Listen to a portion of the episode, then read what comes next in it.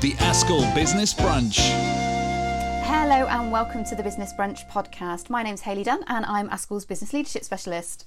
And I'm Louise Hatswell, Askell's Conditions of Employment Specialist. And I'm Julia Harnden and I'm Askell's Funding Specialist. And it's been another very, very busy month in terms of policy announcements and developments and events happening, which have been really exciting. It was lovely to be at the National School Awards on the 8th of December. But there's a few things that we'd like to update you on, and then we'll have a little bit of a conversation about some of the things that we've been thinking about recently. So, Julia, I know that you've been having some conversations around the school food review recently. It'd be really interesting to hear some more about that. Thanks very much, Hayley. Yes, Askell are part of the School Review Working Group, which was a group established earlier in this year, the middle of 2021. And it brings together several interested groups, including End Child Food Poverty Coalition, which is supported by Marcus Rashford, Bite Back 2030, Askell is a partner, and several others. There's a lot of people involved in that group. And during the summer term, the working group began gathering evidence to find out what needs fixing in terms of school food. And we're looking at everything, including entitlement, funding, accountability. So it's a really quite, I'm going to say root and branch, because that's a phrase I haven't used for quite a while. The idea, the sort of timeline for the group is that we want to feed into the DfE's response, or the government response, I should say, to the National Food Strategy, and the government are planning to issue a white paper alongside the National Food Strategy early in the new year, early in 2022. So I think it's really, really important that as school leaders, we have an opportunity to contribute to the recommendations that the School Food Review group are going to be making. And as I say, they're likely to be around funding, entitlement and accountability. But what we know is that as school leaders, we will be at the sharp end, if you like, of implementing any of the proposals that are agreed and become a requirement from a school's perspective. So it's really important that this group represents contributors from all parts of the sector. So there's representation from catering groups, from local authorities, from schools and leadership groups, and the Soil Association, for example, are included. So every aspect that you can think of, and the collaboration between all of those groups is really the best way to get some serious change, we think. But the other side of that is, I think that each representative group needs to be able to talk to their own members, or look at it from their own perspective, and have an opportunity to feed into the review that way. So Askell have arranged a leaders round table at which the School Food Review are going to be present, and they're going to present in more detail on the proposals. So if there are any Askell members that would like to join that, there are a few spaces still available. It's on the 12th of January.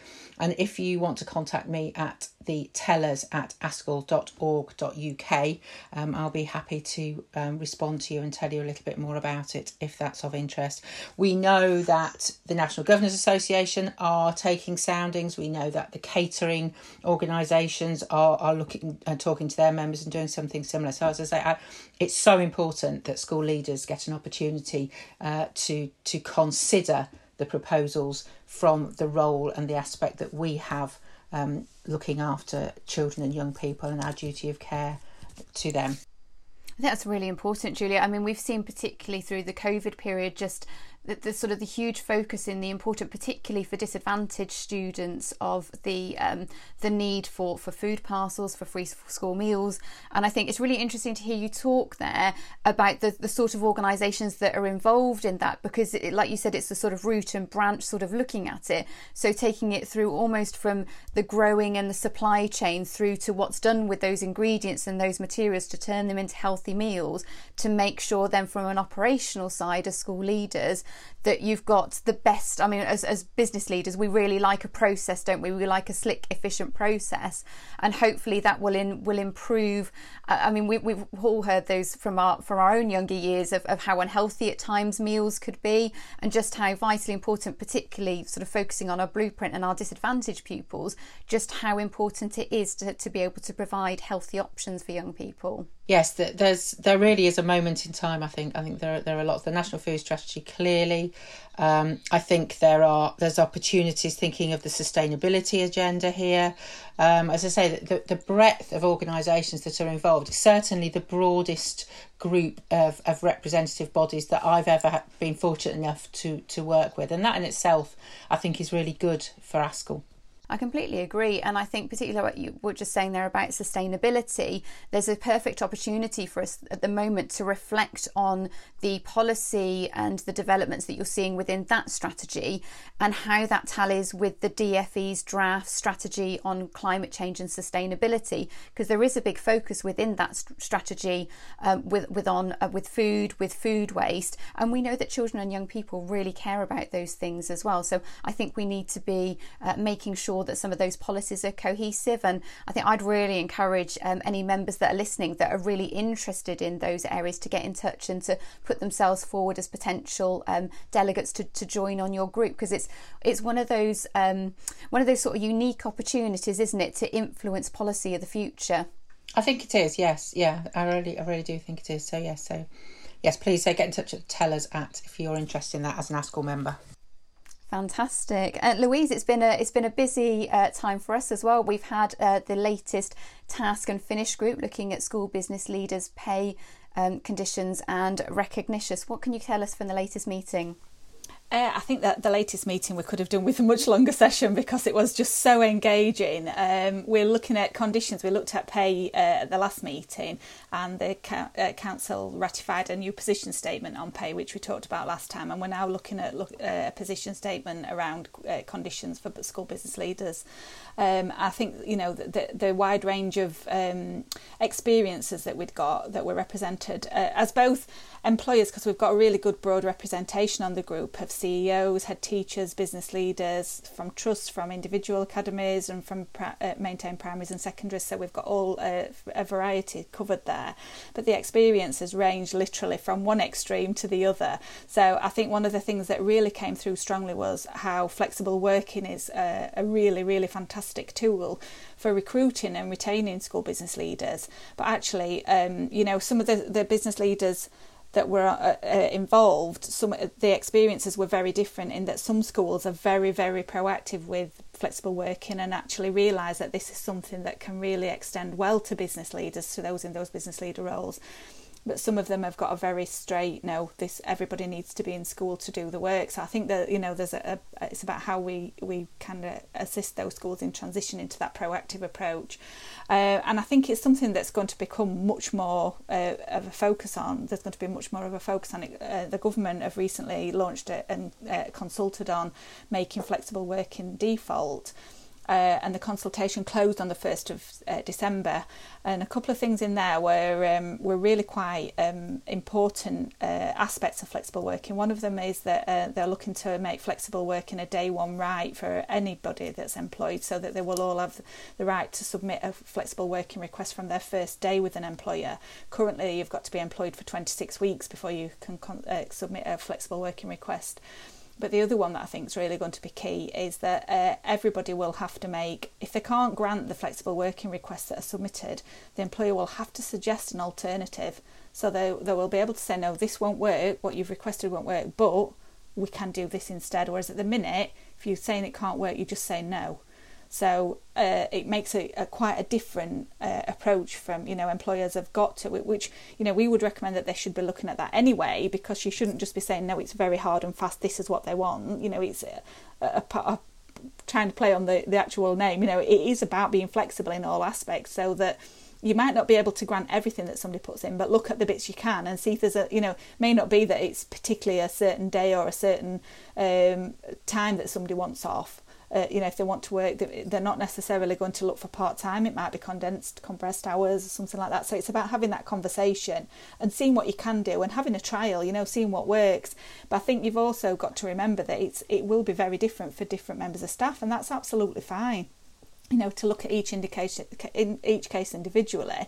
And for our school business leaders, I think to kind of make them aware, actually, this is something you can use to make your job and make your work-life balance so much better, is to actually put your own request in. It doesn't necessarily need to just be parents. It's historically been seen as that, people returning from maternity leave, but anybody can put a flexible working request in. And the reasons they don't need to fit a certain criteria. Whatever makes your life better is a justifiable reason for putting a flexible working request in. So I'd encourage our business leaders to look at that and see that actually that is something that can work. We often see that business leaders get kind of the short end of the stick, with terms and conditions and pay. They don't have all the holidays in the same way that some of the teaching contracts do. I know people work in the holidays, but it's a different to be contracted to actually physically be in work in the holidays. It's a very different thing. But this is actually something that they can use to their advantage. So I would really encourage school business leaders to look at it for themselves and anybody within their teams and see what can be achieved. We've talked before about annualised hours. That could work really, really well for school business leaders, where there are those really heavy times of the year where there's financial year end, or in the summer when there's the building works happening. You could work longer times then, and then work some shorter days. Through times of the year, we're not saying it's quiet at any times, but it will be quieter.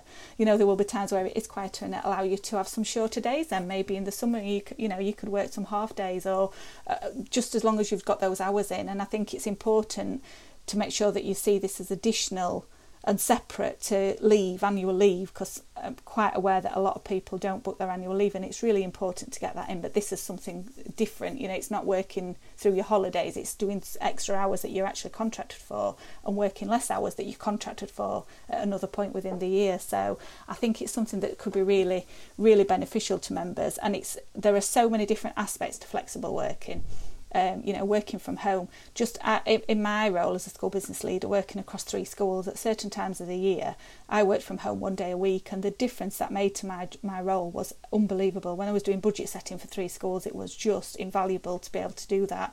We've all seen now over the last almost 2 years now, it's now clocking up, it can be really effective to work from home, and actually we've all seen that we've probably all got now, they've got the technology to allow it. So the barriers that were once there are now should be a lot lower. So I think it's just, I would really implore our business leader members to look at that and see if they could use that for themselves and for the teams to help them be more effective, more happier, and more, feel more content with the role and the work-life balance, and helpful with retention. One of the people in the meeting, one of the Task and Finish group members, actually include the potential for flexible working and the things that they would consider in the adverts, so that they're getting that message straight out there. So you're attracting those people who wouldn't, if they need to work flexibly, would never look at a job that doesn't say that. So I just think would really, really urge them to look at it. It's something that all employers are going to have to look at a lot more closely.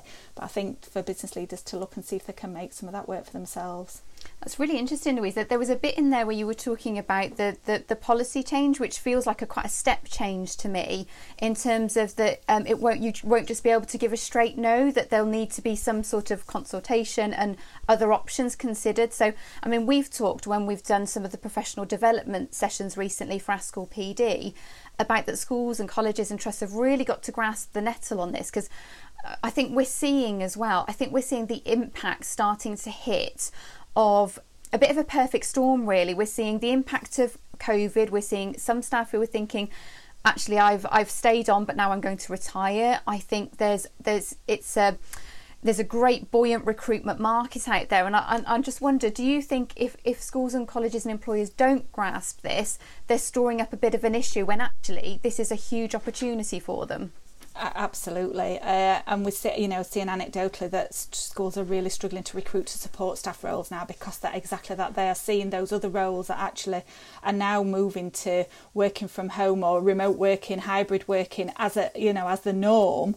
and then they're going back to the jobs. Whereas because schools have, once they became fully open, things reverted to how they were before, you know, they've seen actually it does work really well for me and it actually makes a big difference. Just that not having to commute, you know, even if it's only 2 days a week that you work from home, the commute, the saving of that time if for people, not having to go on public transport, things like that, it makes such a difference to your day. And until you've not done it, you don't realise. And I think people now will look at things completely differently to how they did pre-pandemic. And I think now people are starting to realise what's important and realising that that work-life balance actually does matter, you know, and that time to be able to, it might be that you want to spend some time with parents or grandchildren or whatever, you know, on certain times of the week, or you might just want to be able to finish early to collect children from school or something. And a lot of those other jobs offer all those sort of opportunities. So I think we really do need to grasp, as you say, grasp the nettle on it.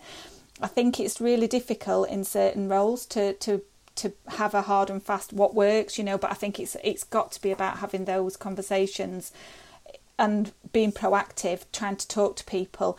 There's a very reactive approach to flexible working in many employers where, you know, there'll be a flexible working policy that's probably in a folder somewhere that's kept in somebody's office that's not left out on view because they really, really hope that nobody puts an application in.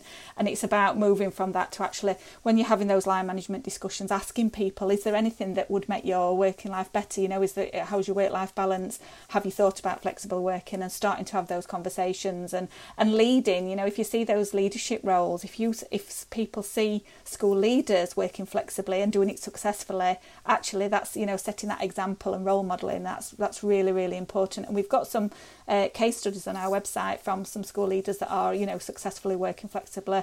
The DfE have got some as well, like co-headships and things like that. So just there are absolutely you know, hundreds of different variations that you could have. So I think if employers don't get to grips with it, they'll be getting to grips with a much bigger problem, which will be that they won't have enough staff. They just will not be able to recruit, because then they not only will lose the staff that are going to that, they will also then, the staff that they will want to replace those staff with will also be looking at those other jobs. So something they've really got to get to grips with.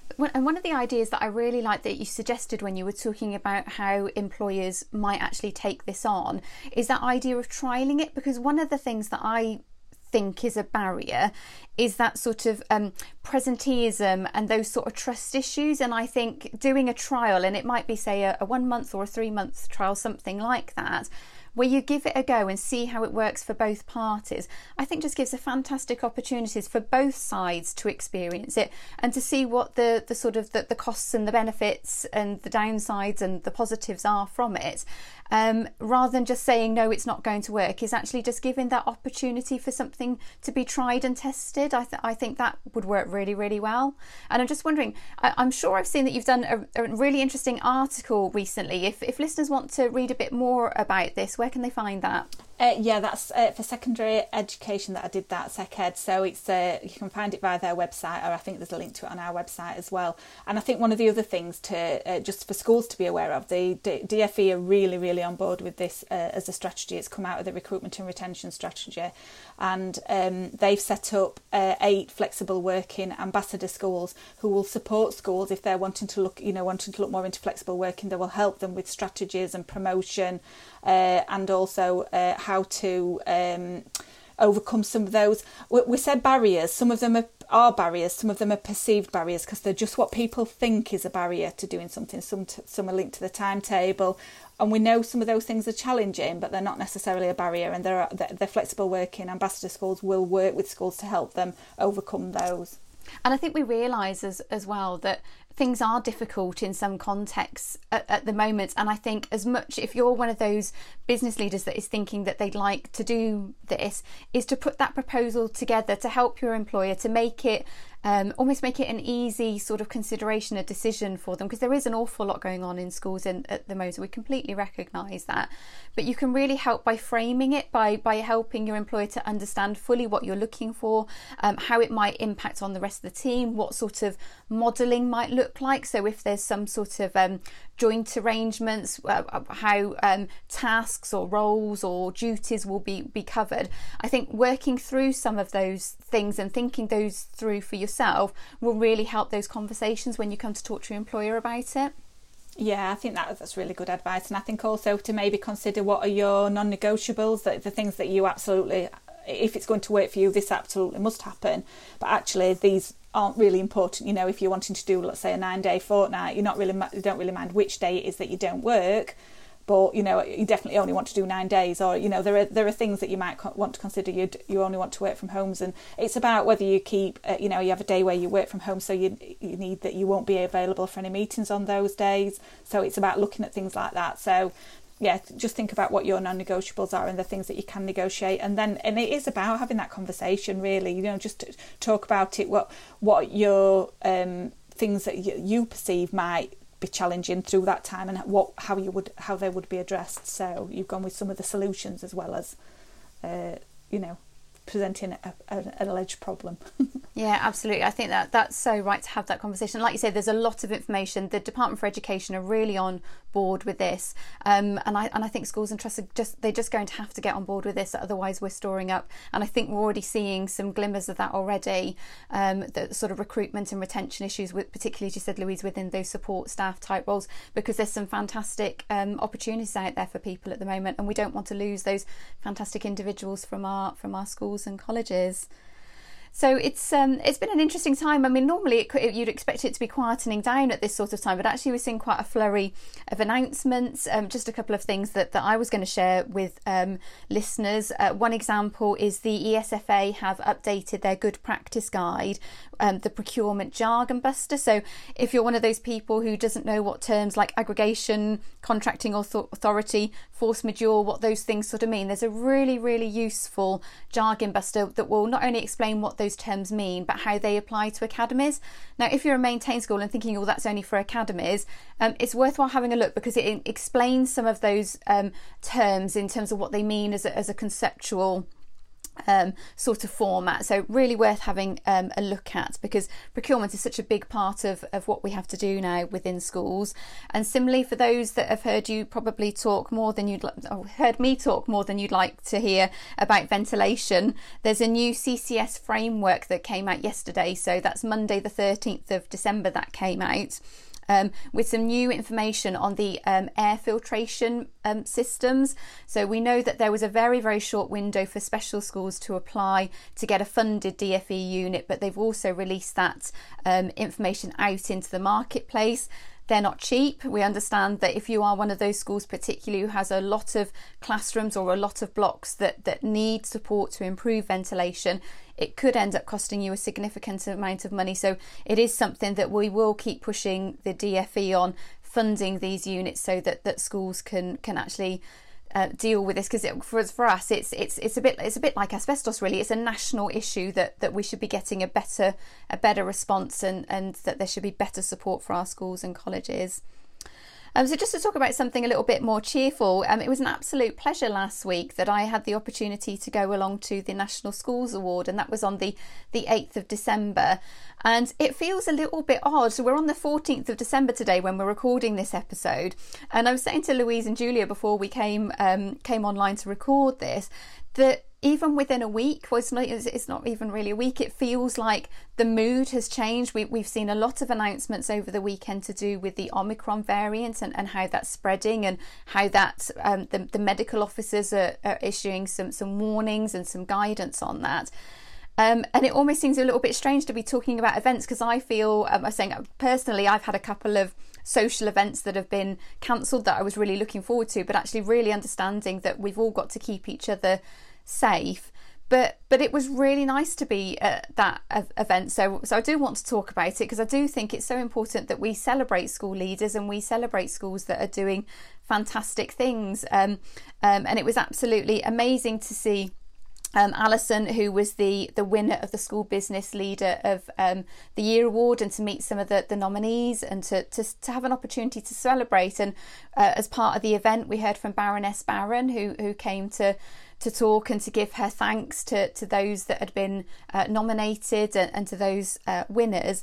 And it was really nice. I think there could have been endless numbers of winners, because there are so many people doing fantastic things within schools, but it's really nice to see those sort of events happening and seeing good things being shared. And it really made me think about just reflecting on how the sort of mood music has changed within the last couple of days, and how we're reacting to that. Just to think about the last 12 months, if we think about where we were in, say, over Christmas and January last year, that's when we had the big announcements about mass testing coming in, and then in January schools were going back, then they weren't going back, then they were going back but only for key worker and vulnerable children.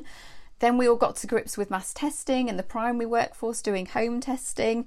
And I think I just wanted to pay tribute to just how amazing that everybody's adapted. Like we were talking about the our annual conference. So we're planning now for our Askell annual conference 2022.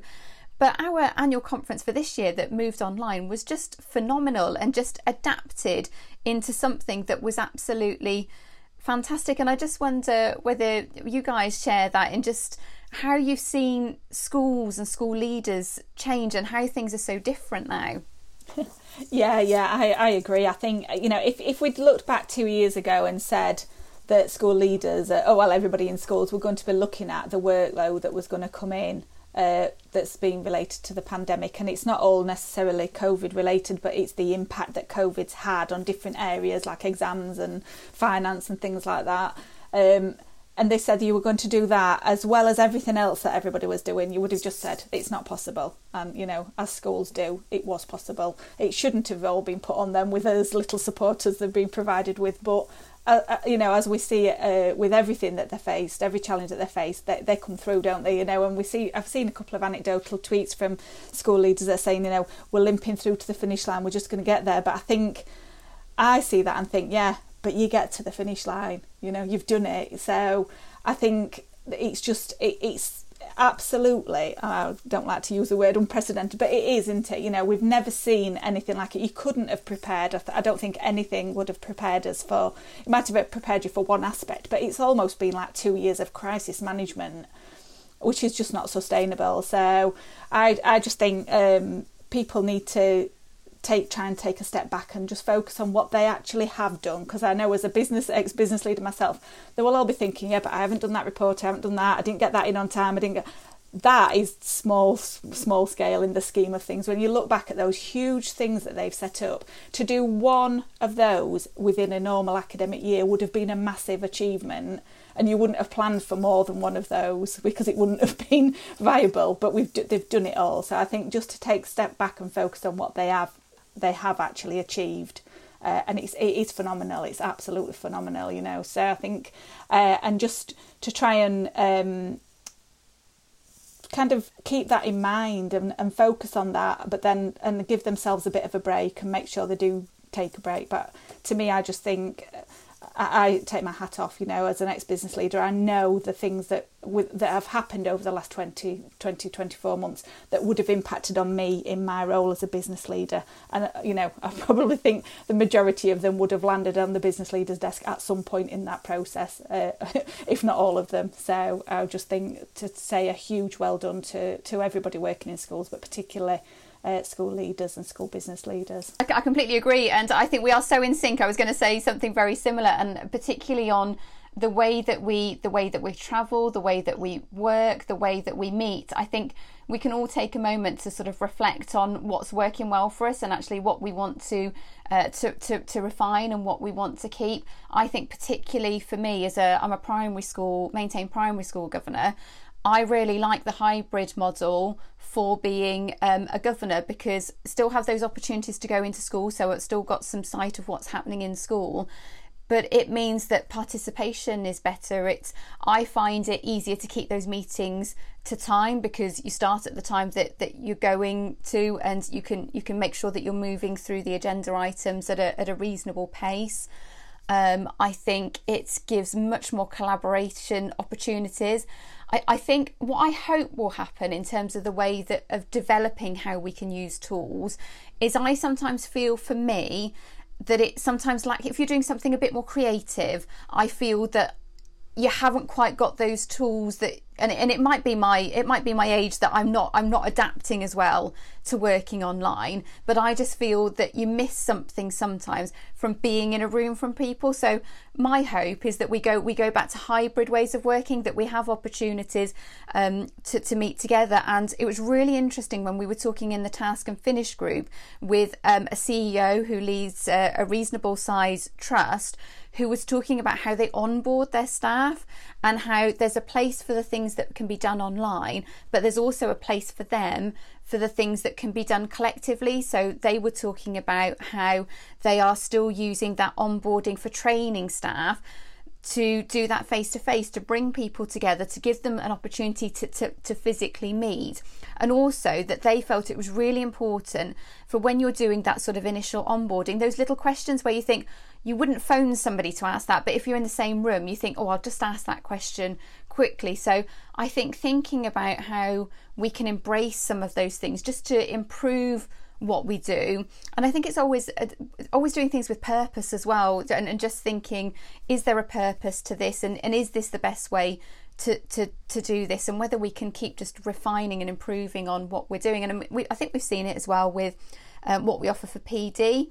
I mean, we quite often now will offer a live stream on the sessions that we're doing, but all those sessions are recorded, and there's opportunity then for school leaders to buy the package or to buy the session and to access it at a time that works for them. Because we know, like Louise, we had the Task and Finish group the other day, and we had a couple of people along who were hugely apologetic that they couldn't make it, which we completely understood, because we know how busy it can be in schools.